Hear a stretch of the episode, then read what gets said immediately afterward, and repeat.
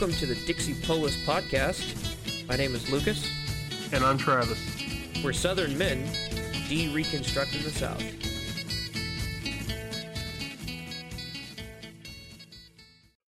So, uh, last time we were talking through the lecture of Secular Education by Robert Louis Dabney, and going through the uh, the first part of the lecture of uh, who controls education and what is education. We laid out a foundation for what education is and went into a little bit, started scratching the surface on how it must be ordered by the state if the state was to take it over.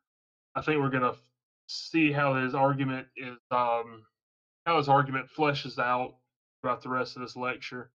And then we also went into why it must be secular by necessity because if a state is running education, then it must by necessity be secular. And we went into why that's so.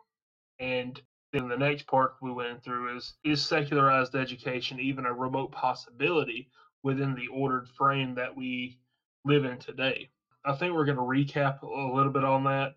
And then we're also going to get into how secular education uh, does it have a historical basis or is it something that is wholly unique to the American experience? Well, and I, I think it's important to point out that the way that secular education must be, this was part of the reason why it's not possible, it must be without any form of ethics or virtues being taught from any specific position. And education, by necessity, includes virtue, it includes morality, it includes faith. So when those things are removed, what you're getting is no longer education. You're simply getting what he calls dexterity of one's abilities. And we see the real difference between the totality, the holistic nature of education over and against what the state claims they're they're doing in their education. So he actually goes through the different forms that this must take, and there's only about four as he lays it out. The first is that you just have to force the majority religion on any of the minority groups. Uh, someone here in the majority would simply mean the group that has the most people who are contributing the most to this organization or system so that would be like the you know if if the area was heavily Presbyterian and a minority Baptist, then by necessity they would get a um, Presbyterian education, not a Baptist education. Which that that's a small, um, a very small difference, and I wouldn't have any problem with doing that. But if the majority was Papist, I would have a huge problem with that, and that's why I utterly reject option one that he laid out. Correct. Uh, the second is what Great Britain does, and it it's you have concurrent endowments, as they call it. Um, each denomination can have their own state endowed school. Now, Protestants didn't like this because there's no solution unless the denominations are popular enough to sustain a school.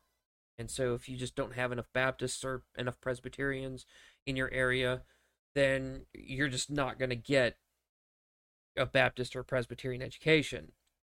And what invariably happens is if someone some area is overwhelmed with uh, Roman Catholics, for instance, um, you know, we, we wouldn't want our children to be taught uh, the ways of the Roman Catholic Eucharist. And this would be no different than I would not want my child being taught uh, to practice baptism according to Presbyterianism.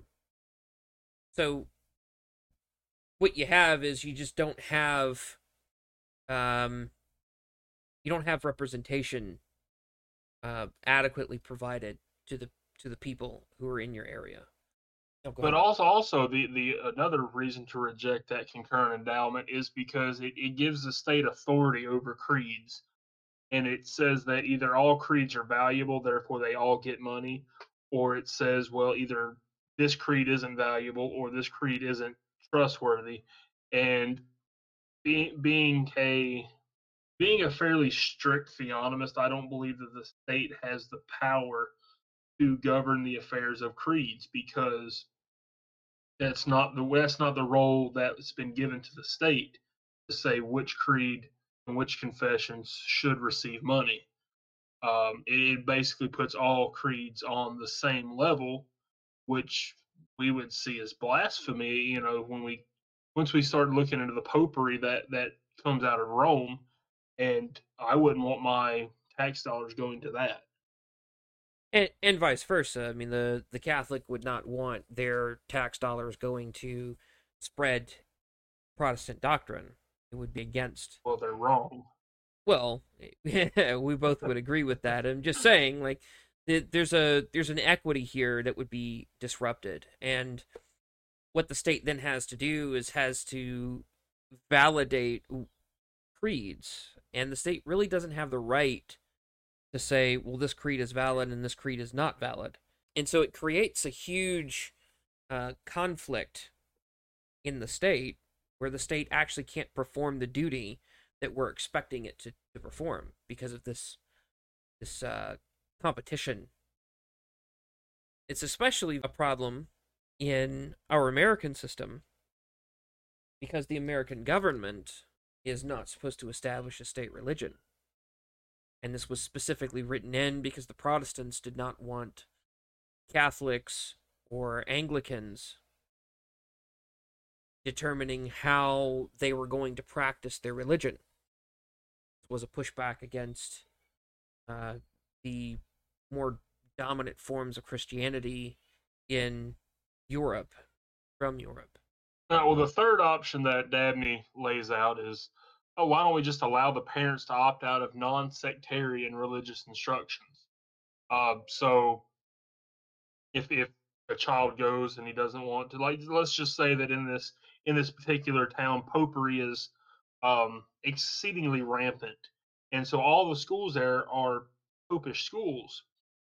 Why don't they just allow him to opt out of Eucharist or uh, whatever else that they praying praying to saints, praying to the uh, the Virgin Mary, etc. But that's not liberty. That's just toleration, and also it tends to tends to put a bullseye on your child's back also because he's not participating in these uh, what what other you know, what the popish children would see as necessary uh, sacrament. Then the last alternative is if we're not going to just allow toleration, we have to just completely secularize it, completely divorce it from, I guess you could say, the teleological. You've got to divorce divorce the physical from the metaphysical, and I'm not even sure if that's possible. Well, I mean, that's what we have right now. We, we have a we have a removal of any form of metaphysical or teleological principle in our education. And because of that, atheism reigns supreme when it comes to public education. Yeah, even even if the child won't admit that they're an atheist or not, they think like atheists. I can't tell you how long, and I'm still de-reconstructing the way that I think to not just think in materialistic terms, not just to think in these atheistic practices, but to think like a Christian. Uh, that's pretty much why we're going over this lectures because, well, I I know for me, I'm you know speak for myself. I don't think about the metaphysical near as much as I should, at least not in terms of at least not in terms of everyday life. Like everything is both teleological and metaphysical.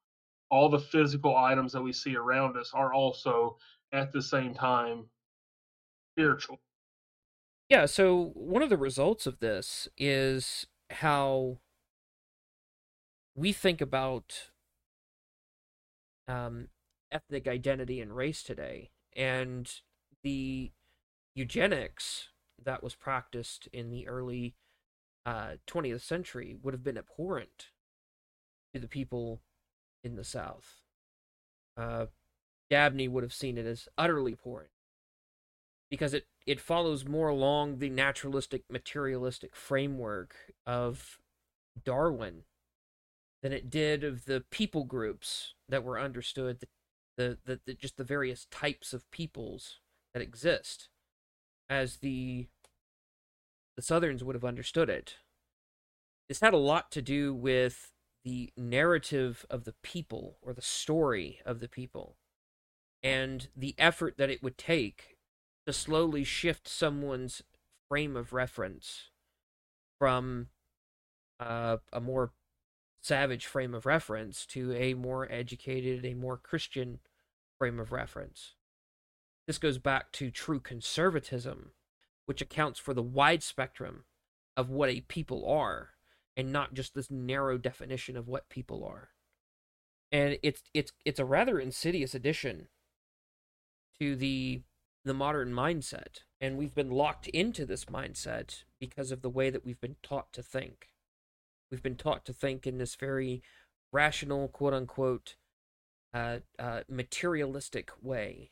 And everything is just natural causes and biology. And that and biology is not the sum of identity.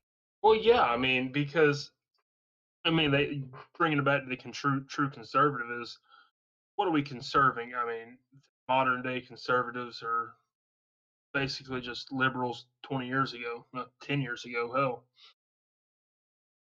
But when you when you really bring it back to the the teleological and the metaphysical and and this entire tradition that has been built upon and that you are a part of, then you actually have something to conserve more than just your more than just your materialistic biological people group, it's also a, a very real spiritual tradition that you have.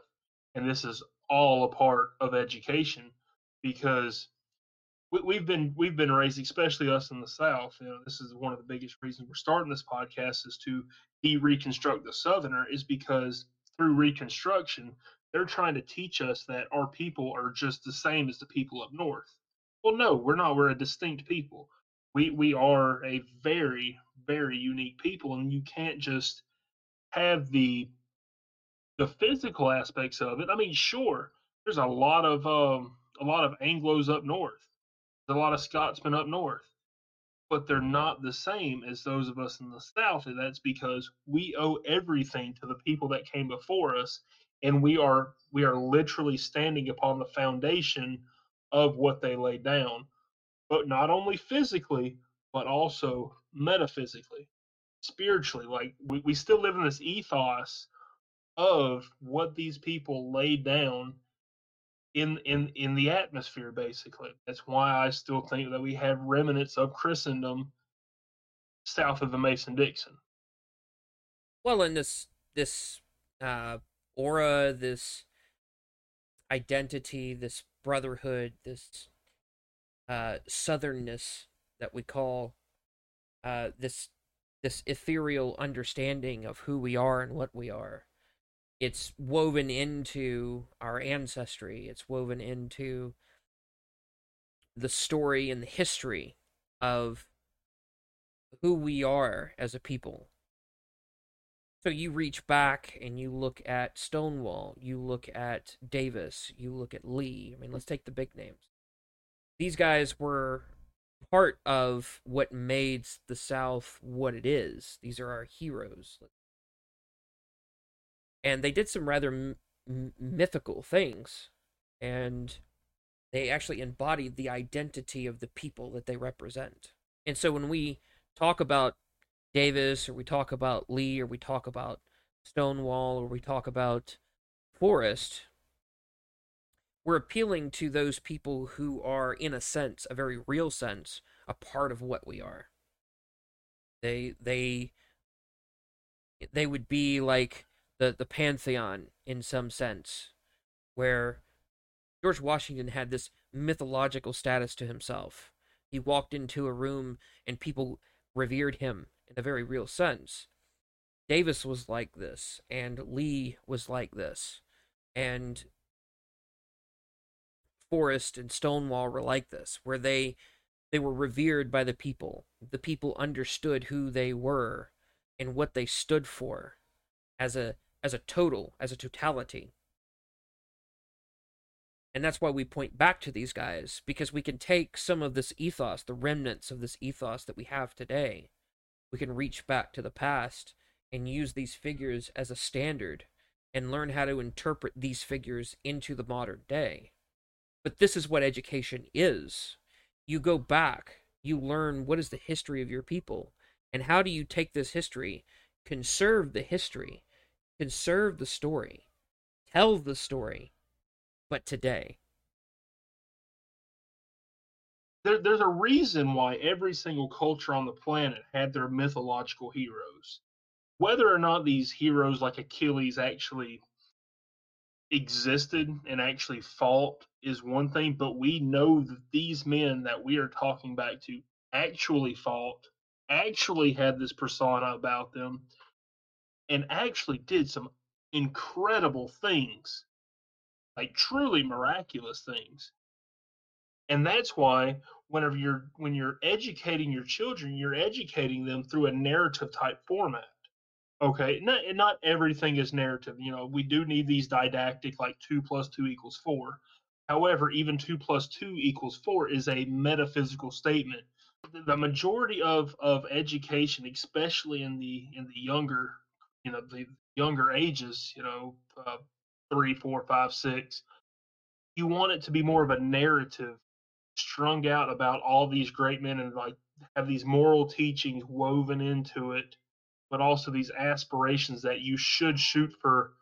I'm gonna I'm gonna use a very overused term, but shoot for the stars, and they can hit it in a very real sense because they have these heroes to look up to, and not these degen heroes that uh, modern America has, where you you got your freaking Hannah Montana bull crap out there, and now look what happened to the entire generation that she impacted okay, we have we have legitimate heroes to look look towards and secular education does not give you this because they cannot make value statements upon who your heroes actually are.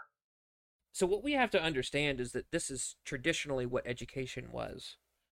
Traditionally education was you continuing on the story of your people in a better way. You carrying on the story of your civilization in a better way. And in the largest, the most highest level of looking at this is your participation in God's story of the redemption of all creation in your context. So you are able to live this story that God intends to tell, not only on the level of your era, not only on the level of your people, not only in the in on the level of your community, but also on the level of your your person, your family, and your individual actions. Dabney gets into this into secular secularized education has no historical basis because hold on, hold on.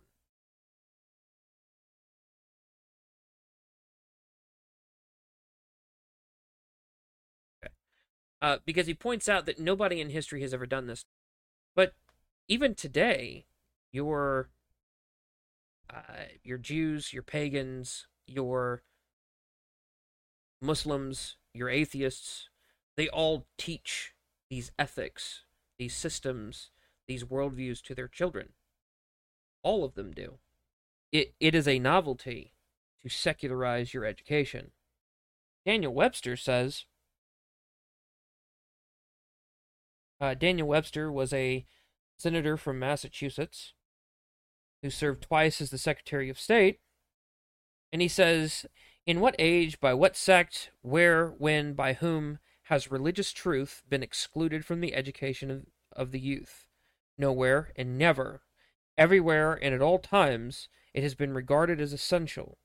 It is of the essence, the vitality of useful instruction the whole point of giving someone dexterity in their abilities is that they be moral and good human beings. That's the whole point of giving them education. It's not just to make them individually powerful, although that is a goal, but it's that they use that power to be better, to surpass what you were able to do. I want my children to do better than what I was able to do. I want them to know more than what I was able to know. And I want them to do this so that they continue and carry on the tradition of the Southern Christian. And I believe we mentioned last time that the so this government education originally came from the northern, the northeastern states. You know, the, where the Puritans basically were. And again, I don't want to harp too much on the Puritans, but Dabney points this out of what what we see the fruits of this of this secularized state ran education coming from the north northeast of of the country. And what's been the fruit of that? Well, it was revolting against the Christian faith. Um, country was full of preachers and literatures, yet they were absolutely riddled with materialism. Journalists were circulating articles appealing to the irreligious, where used to they would appeal to the person's Christian faith, explicitly Christian faith. And heck, a lot, a lot of journals back then, a lot of you know newspapers and magazines, it had more theology than the average American Christian has in their entire year.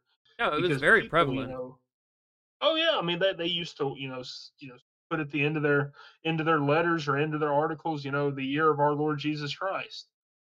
I don't hear any Christians refer to the Lord Jesus Christ on a regular basis, especially not in something as trivial as a date. No, it's Or- all it's or- all BC and it's all CE and BCE today. Uh, the, the the common era and before common era. Oh, that, that's that, that's what that means. I thought it meant Christ Empire and before Christ Empire. so see, I can use it either way. But the weird thing is, even using Common Era, what's what's that common thing that we started on year zero? What's that little common thing? It happened like right around this little time. Well, they're Uh, they're oh, I don't even. I mean they're just trying to to pull it further and further away from Christ. The whole, the whole point is to not be so Christocentric, and that's that's the stated that's the stated idea behind that switch. And yet they're still Christocentric. Without w- w- with, with a very can't help it. intentional effort of not being so, they are yes. But but this is the way yeah. of the world. They can't help it by by exercise any form of logic or reason. They can't help but appeal to the nature of God. You know, because they've been made in His it the image. Wasn't it the French Revolution that uh that tried to do the ten day work week? Yeah, and it failed. wasn't it them? Yeah, yeah, failed miserably. I mean, almost like seven days is ingrained into ingrained into us. I don't know, but we'll we'll have to talk about you know the um, measurements and calendars and why we should pour the metric system on another podcast. I really want to get into that, by the way. Oh, this is gonna be fun.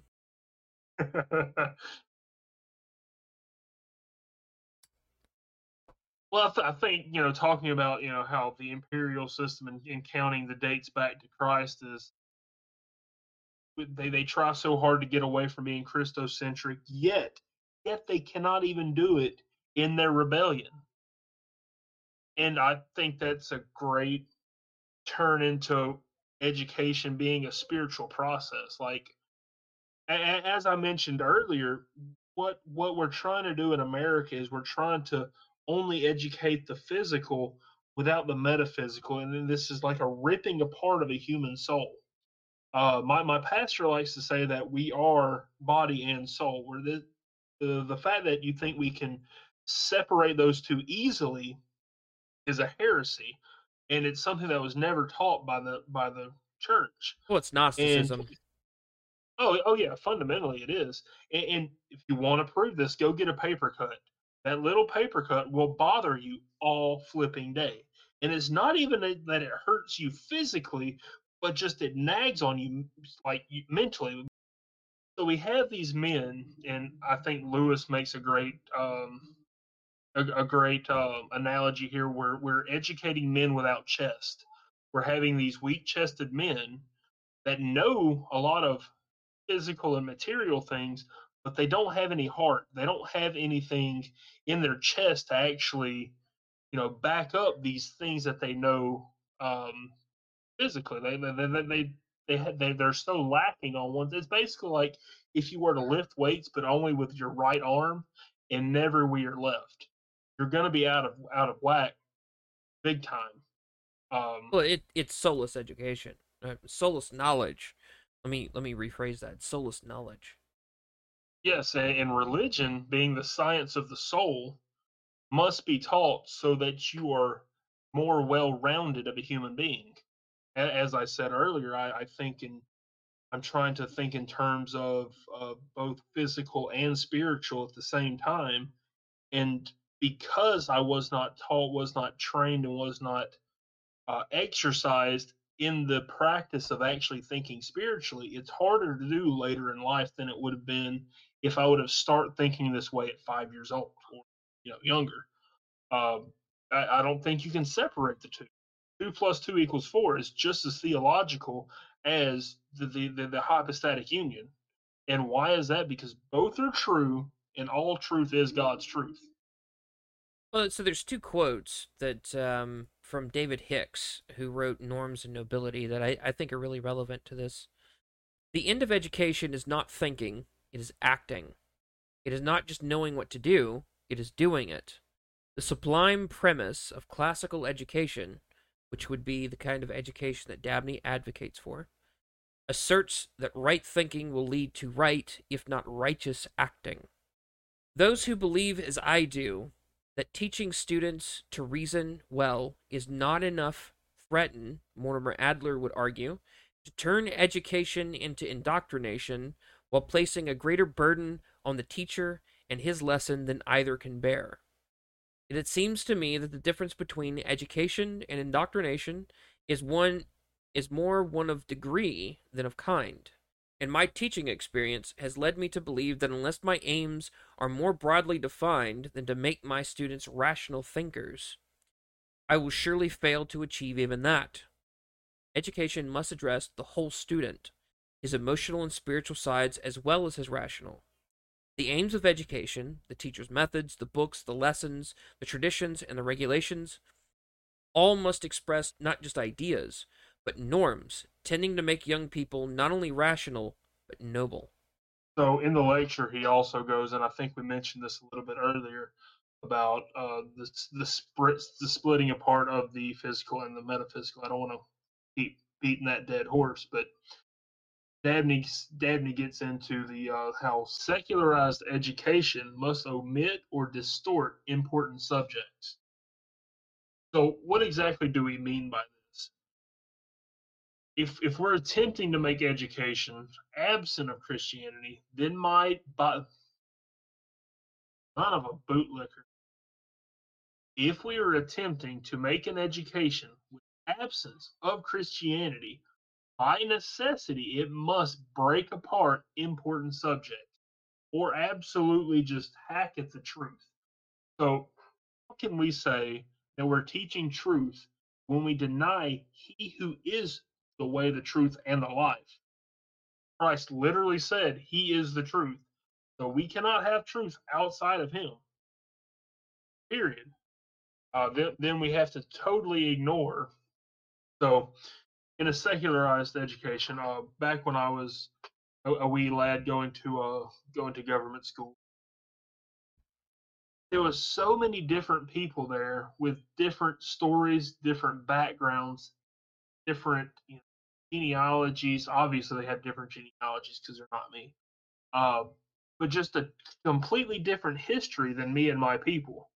So, therefore, within education, even during the history lessons, it's got to cover this wide berth of just general knowledge, and we can never actually get in depth on who your people actually are. Like we can never learn about the English tradition. We can't learn the histories that that how England was founded, how the South came into existence, how you know our people conquered the world basically. We have to by by necessity omit a lot of that because one, there's just not enough time in, in within the school day to learn all of this. But also people would deem it unimportant or we would have to say, oh well we also need to learn how the the Aztecs came through because you know we have people of that kind of background going to the same school as you or learning how the papists took over the world. But every every religion has their prophet. Is your prophet going to be Moses or is it going to be Huxley? That that's the argument that he makes. You know, what what is the genesis of mankind? Like, where did humans come from? Materialist says we all came from a boiling vat of goo. Where the hell did the goo the goo come from? Um, but are we going to listen to Huxley? Or are we going to listen to Moses? Are we going to listen to Isaiah? Are we going to listen to Marx? Are we going to listen to Christ? Or are we going to listen to Timothy LaVey? It, it's it's really, you know, you can't shoot you. mean you cannot be neutral in these topics. Uh, Douglas Wilson has a great line, and I overuse it entirely, but it is so flipping accurate. It's not whether, but which. It's not whether you have prophets. Which prophets do you have? It's not whether you teach a religion, which religion do you have? Because atheism is just as, and I can hear all the atheists turning over and screeching and reading, but atheism is a religion, whether they like it or not. Period. Bar none. They have their practices. It's a bit retarded, but they have their practices and they are faithful to their practices. Granted, their their practices may be just complete degeneracy, but they are faithful to their degeneracy. Um, can't separate these two. Well, and and this is I've argued for a while now without really understanding the full implications of this, but asking for the public school system to teach creationism is it's it's a it's not an uphill battle it's a futile effort. You have this whole system that's built on materialism and you're asking that the materialist system commit a heresy and start teaching metaphysical ideas. That the god of creation ex nihilo creates everything that is. Regardless of how you want to frame that regardless of because there is a spectrum of how you want to frame this. You want to say that uh, theistic evolution if you want to say six day creation and any of the options in between you're asking that the naturalistic materialist system violate their religious principles and acknowledge the metaphysical reality. And they cannot and will not do that. It's antithetical to the system as it exists. This is why it gets rebuffed every time. Because you want your kid to be in there taught edu- evolution. You want your kid in there taught that they descended from monkeys and you want them taught that alongside of you're made in the image of God. And it can't happen in public education. It, would be akin, if I can throw this analogy in, but it would be akin to asking a Muslim to teach penal substitutionary atonement.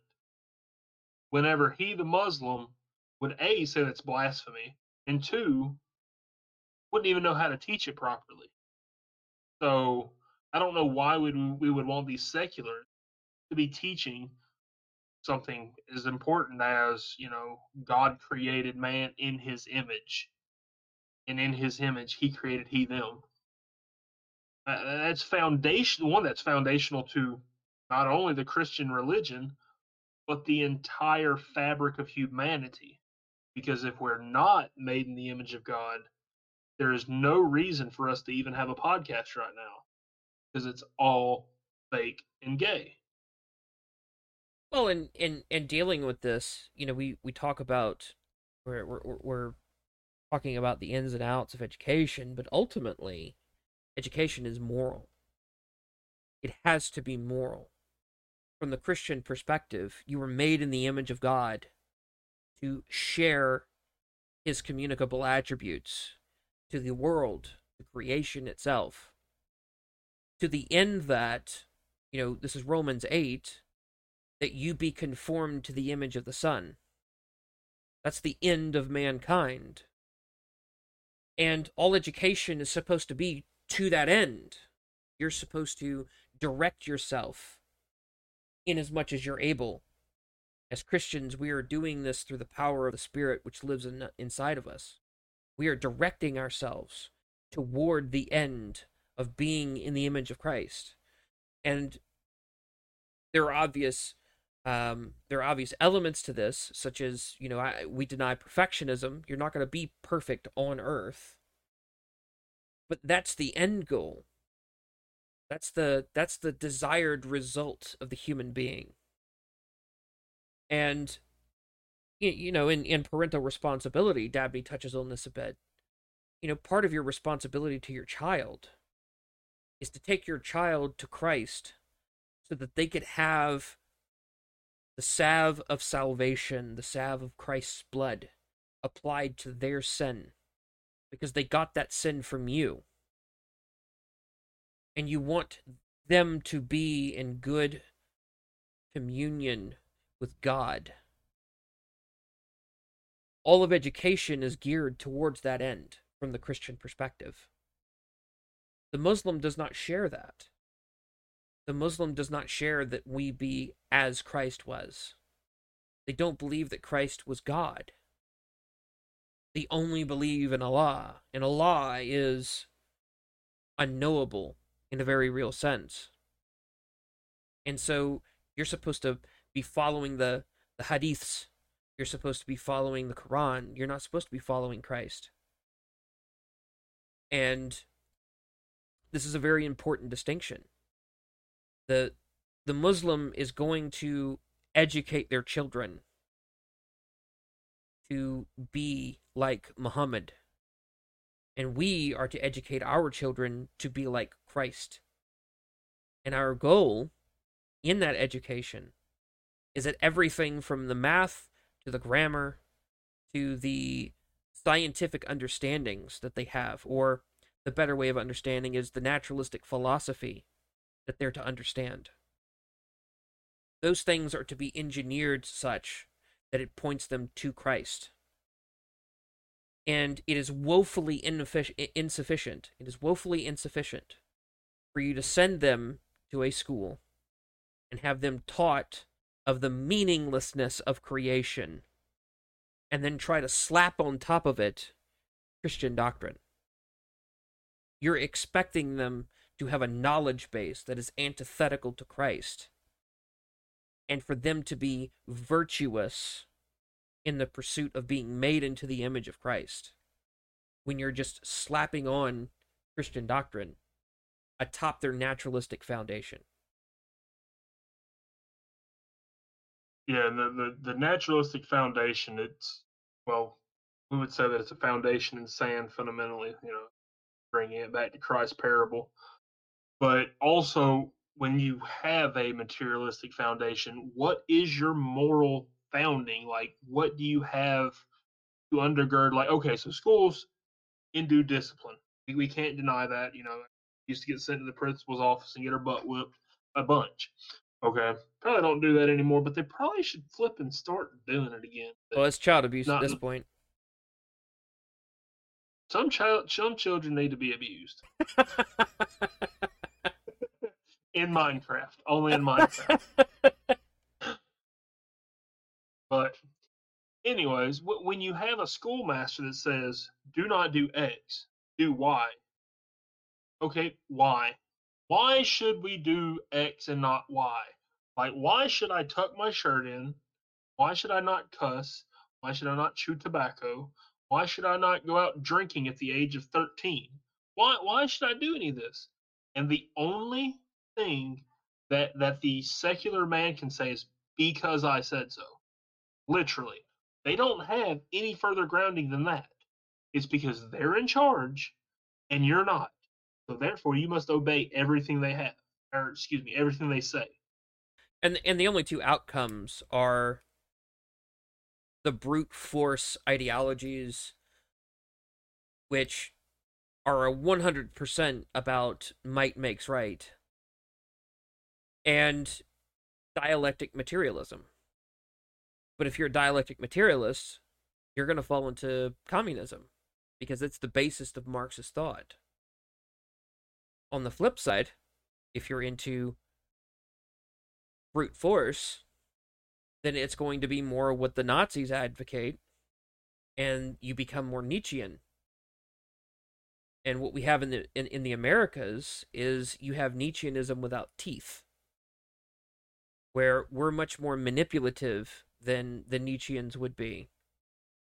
And we simply want people to be nice as we see it, and we will use government force when you disagree or you try to live in opposition to what we believe nice is. Please take this jab. Please take the jab, or we'll send the government after you to shoot you in the face. We've been patient enough. We've been patient enough. But our patience is wearing thin. Okay, Grandpa. And, and and we'll remove any governors who stand in our way. Ooh, not. I've said this before. Not even Lincoln was so bold to say that. Not even that damned tyrant Lincoln would have said we will remove the governors. I mean, he invaded the South, but he never said that he would remove a, a constitutionally elected governor. Oh, why, do people not realize how inflammatory that statement is? But I digress. Um, so when when we have a sitting president um, who is basically threatening unconstitutional action, uh, not only against president or excuse me, not only against governors, um, forcing these ridiculous mandates at, at a whim. Basically, the, the, the president, the federal government is, is sitting here pushing these blatantly unconstitutional measures, blatantly tyrannical measures. We should really start taking power back, and one of the ways is is by reminding them, or rather, to lay out in no uncertain terms that education is not a role of the state. Period. I don't care that there's a damned Department of Education up in D.C. I don't care. That is not their role. They they are to they are to, as Paul says, they are to punish the wicked and reward the just in God's law. So one of the things that I absolutely love about the Bible is is God seems to lay out everything we seem to need for everyday life. You know, it's, it seems like it's for good for all manners of faith and practice. There's even a section of just laws and what the government's role is to do. Almost like that was intentional. Right? I mean, it's like he was trying to create a nation or something, some weird idea like that. I mean, but you know, and you know what we didn't find in anywhere that that talks about you know the state's role or anywhere in the Bible about the state having authority over areas. Did not find one bit of information about what they should do about education. And I mean, I know I'm being over the top sarcastic here, but there's a reason for that. That's because it's not their flipping job. They they have a hard enough time trying to arrest all the um the, the the people that are actually breaking laws. In fact, they're not even doing that properly. They would much rather, you know, make up some new laws to enforce, obviously, because they don't have enough on their plate. So the government does not have the time, money, or resources to actually educate properly. Period. Or none. They they do not and the reason is because they have not been ordained to do that. Everything the state touches outside of their purview, they literally turn to crap. Well, and and you're talking about the the scriptures, uh, you know, in the in the Old Testament, the two roles that were supposed to primarily teach were the priest and the father. So both the father and the priest would teach their children the Shema, which is Hear, O Israel, the Lord our God, the Lord is one. Love the love the Lord your God with all your heart, with all your soul, with all your strength. These commandments that I give you today are to be on your hearts, and press them on your children. Talk about them when you sit at home, when you talk when you walk along the road, and when you lie down and when you get up. Tie them as symbols on your hands and bind them on your foreheads. Write them on the door frames of your houses and on your gates. this was a command that the Levites were supposed to do as their office of priest over the people. But it's also the father. The father was supposed to lead every morning in in in teaching their children the Shema. They were to recite it, they were to know it by heart. And this is carried over in the New Testament. In the New Testament, father is supposed to be uh, prophet, priest, and king of his home. And this is here. I'll uh, I'll show my Baptist colors, but we don't have a priesthood that creates a separation between us and God. We, as fathers, are supposed to be advocates for God to our children and before our children. The distinction I'm making here is in what we say, we advocate to our children for God. And in what we do, we're advocates before our children for God. So, this is the responsibility of the parents scripturally, and it has been from the beginning. It's never not been the parents' responsibility to educate. Right. Well, and this really echoes back to our previous podcast on parental responsibility. I'm talking like almost it's kind of like this book was put together in a um in some kind of coherent fashion. But the fathers and mothers are are literally imprinting on these young souls and that we ought to have it not only in in the formation of them, but their complete education be educated by the parents. But with the help of the with the, with the help of the church, the, these children are being molded together and into one immortal being that will literally live for an eternity. How the parents raise them and educate them, and this is something that it's it's unmistakable. It's it's a heavy task, but it's a good task. The people in the secularized education do not, I repeat, do not understand the power that they're wielding because they're materialists. They think that they're just going to educate them until they're 18, push them out into the world, and they're going to be good, productive members of society. They are not educating them for the purpose of immortality. They're not educating them, especially for us Christians, we should remember we are educating the children for that for that new kingdom, that new new heaven and new earth that Christ will establish at the culmination at the end of the age. We covered this in the parental responsibilities podcasts, but it was such that the parents would provide the primary source of education for their children in the daily uh, regimens of praying with your children, teaching your children in each situation how to act and what to do. You frame how they think about things and how they're supposed to go about tackling life. And then the pastor would bolster that by providing additional resources. Now, today, we've got something of a democratization of information where digital information can just go wild. You can have a digital file of a book and just share that book very readily. Uh, but we run into another problem, which is information overload. So the other part of education could be you speak to your pastor or to your elder and you say, Look, my child's dealing with X, Y, and Z. And your pastor or elder should be proficient at least in counseling and in guidance and in wisdom. And so this pastor should give you resources that you can educate yourself so that you can educate your children. It's this trickling down of information where your your pastor can act as a uh, uh, reinforcement of sorts. So we're doing this in several different ways in my church, where I've got one elder who's going through a book with about 10 members of the church, all men, we're just sitting down going through this book, which is uh, Future Men by Douglas Wilson.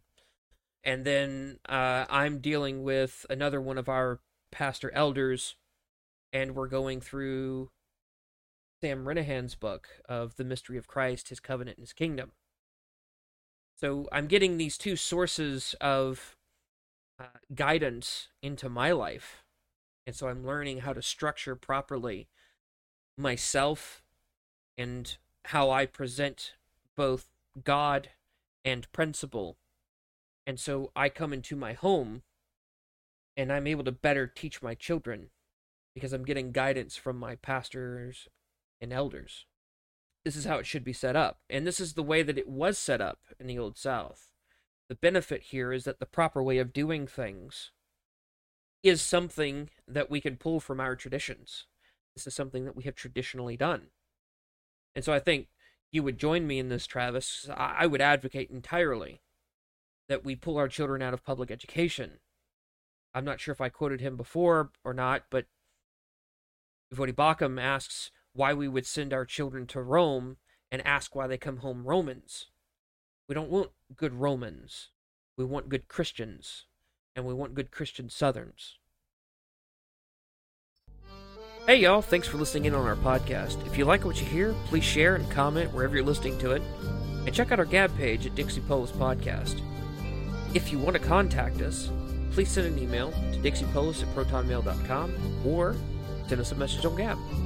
If you like the music we're playing, hang out a little while and let the song finish. It's Wayfaring Stranger by Southern Raised, and you can listen to them on YouTube or go to their website at southernraisedbluegrass.com. God bless y'all.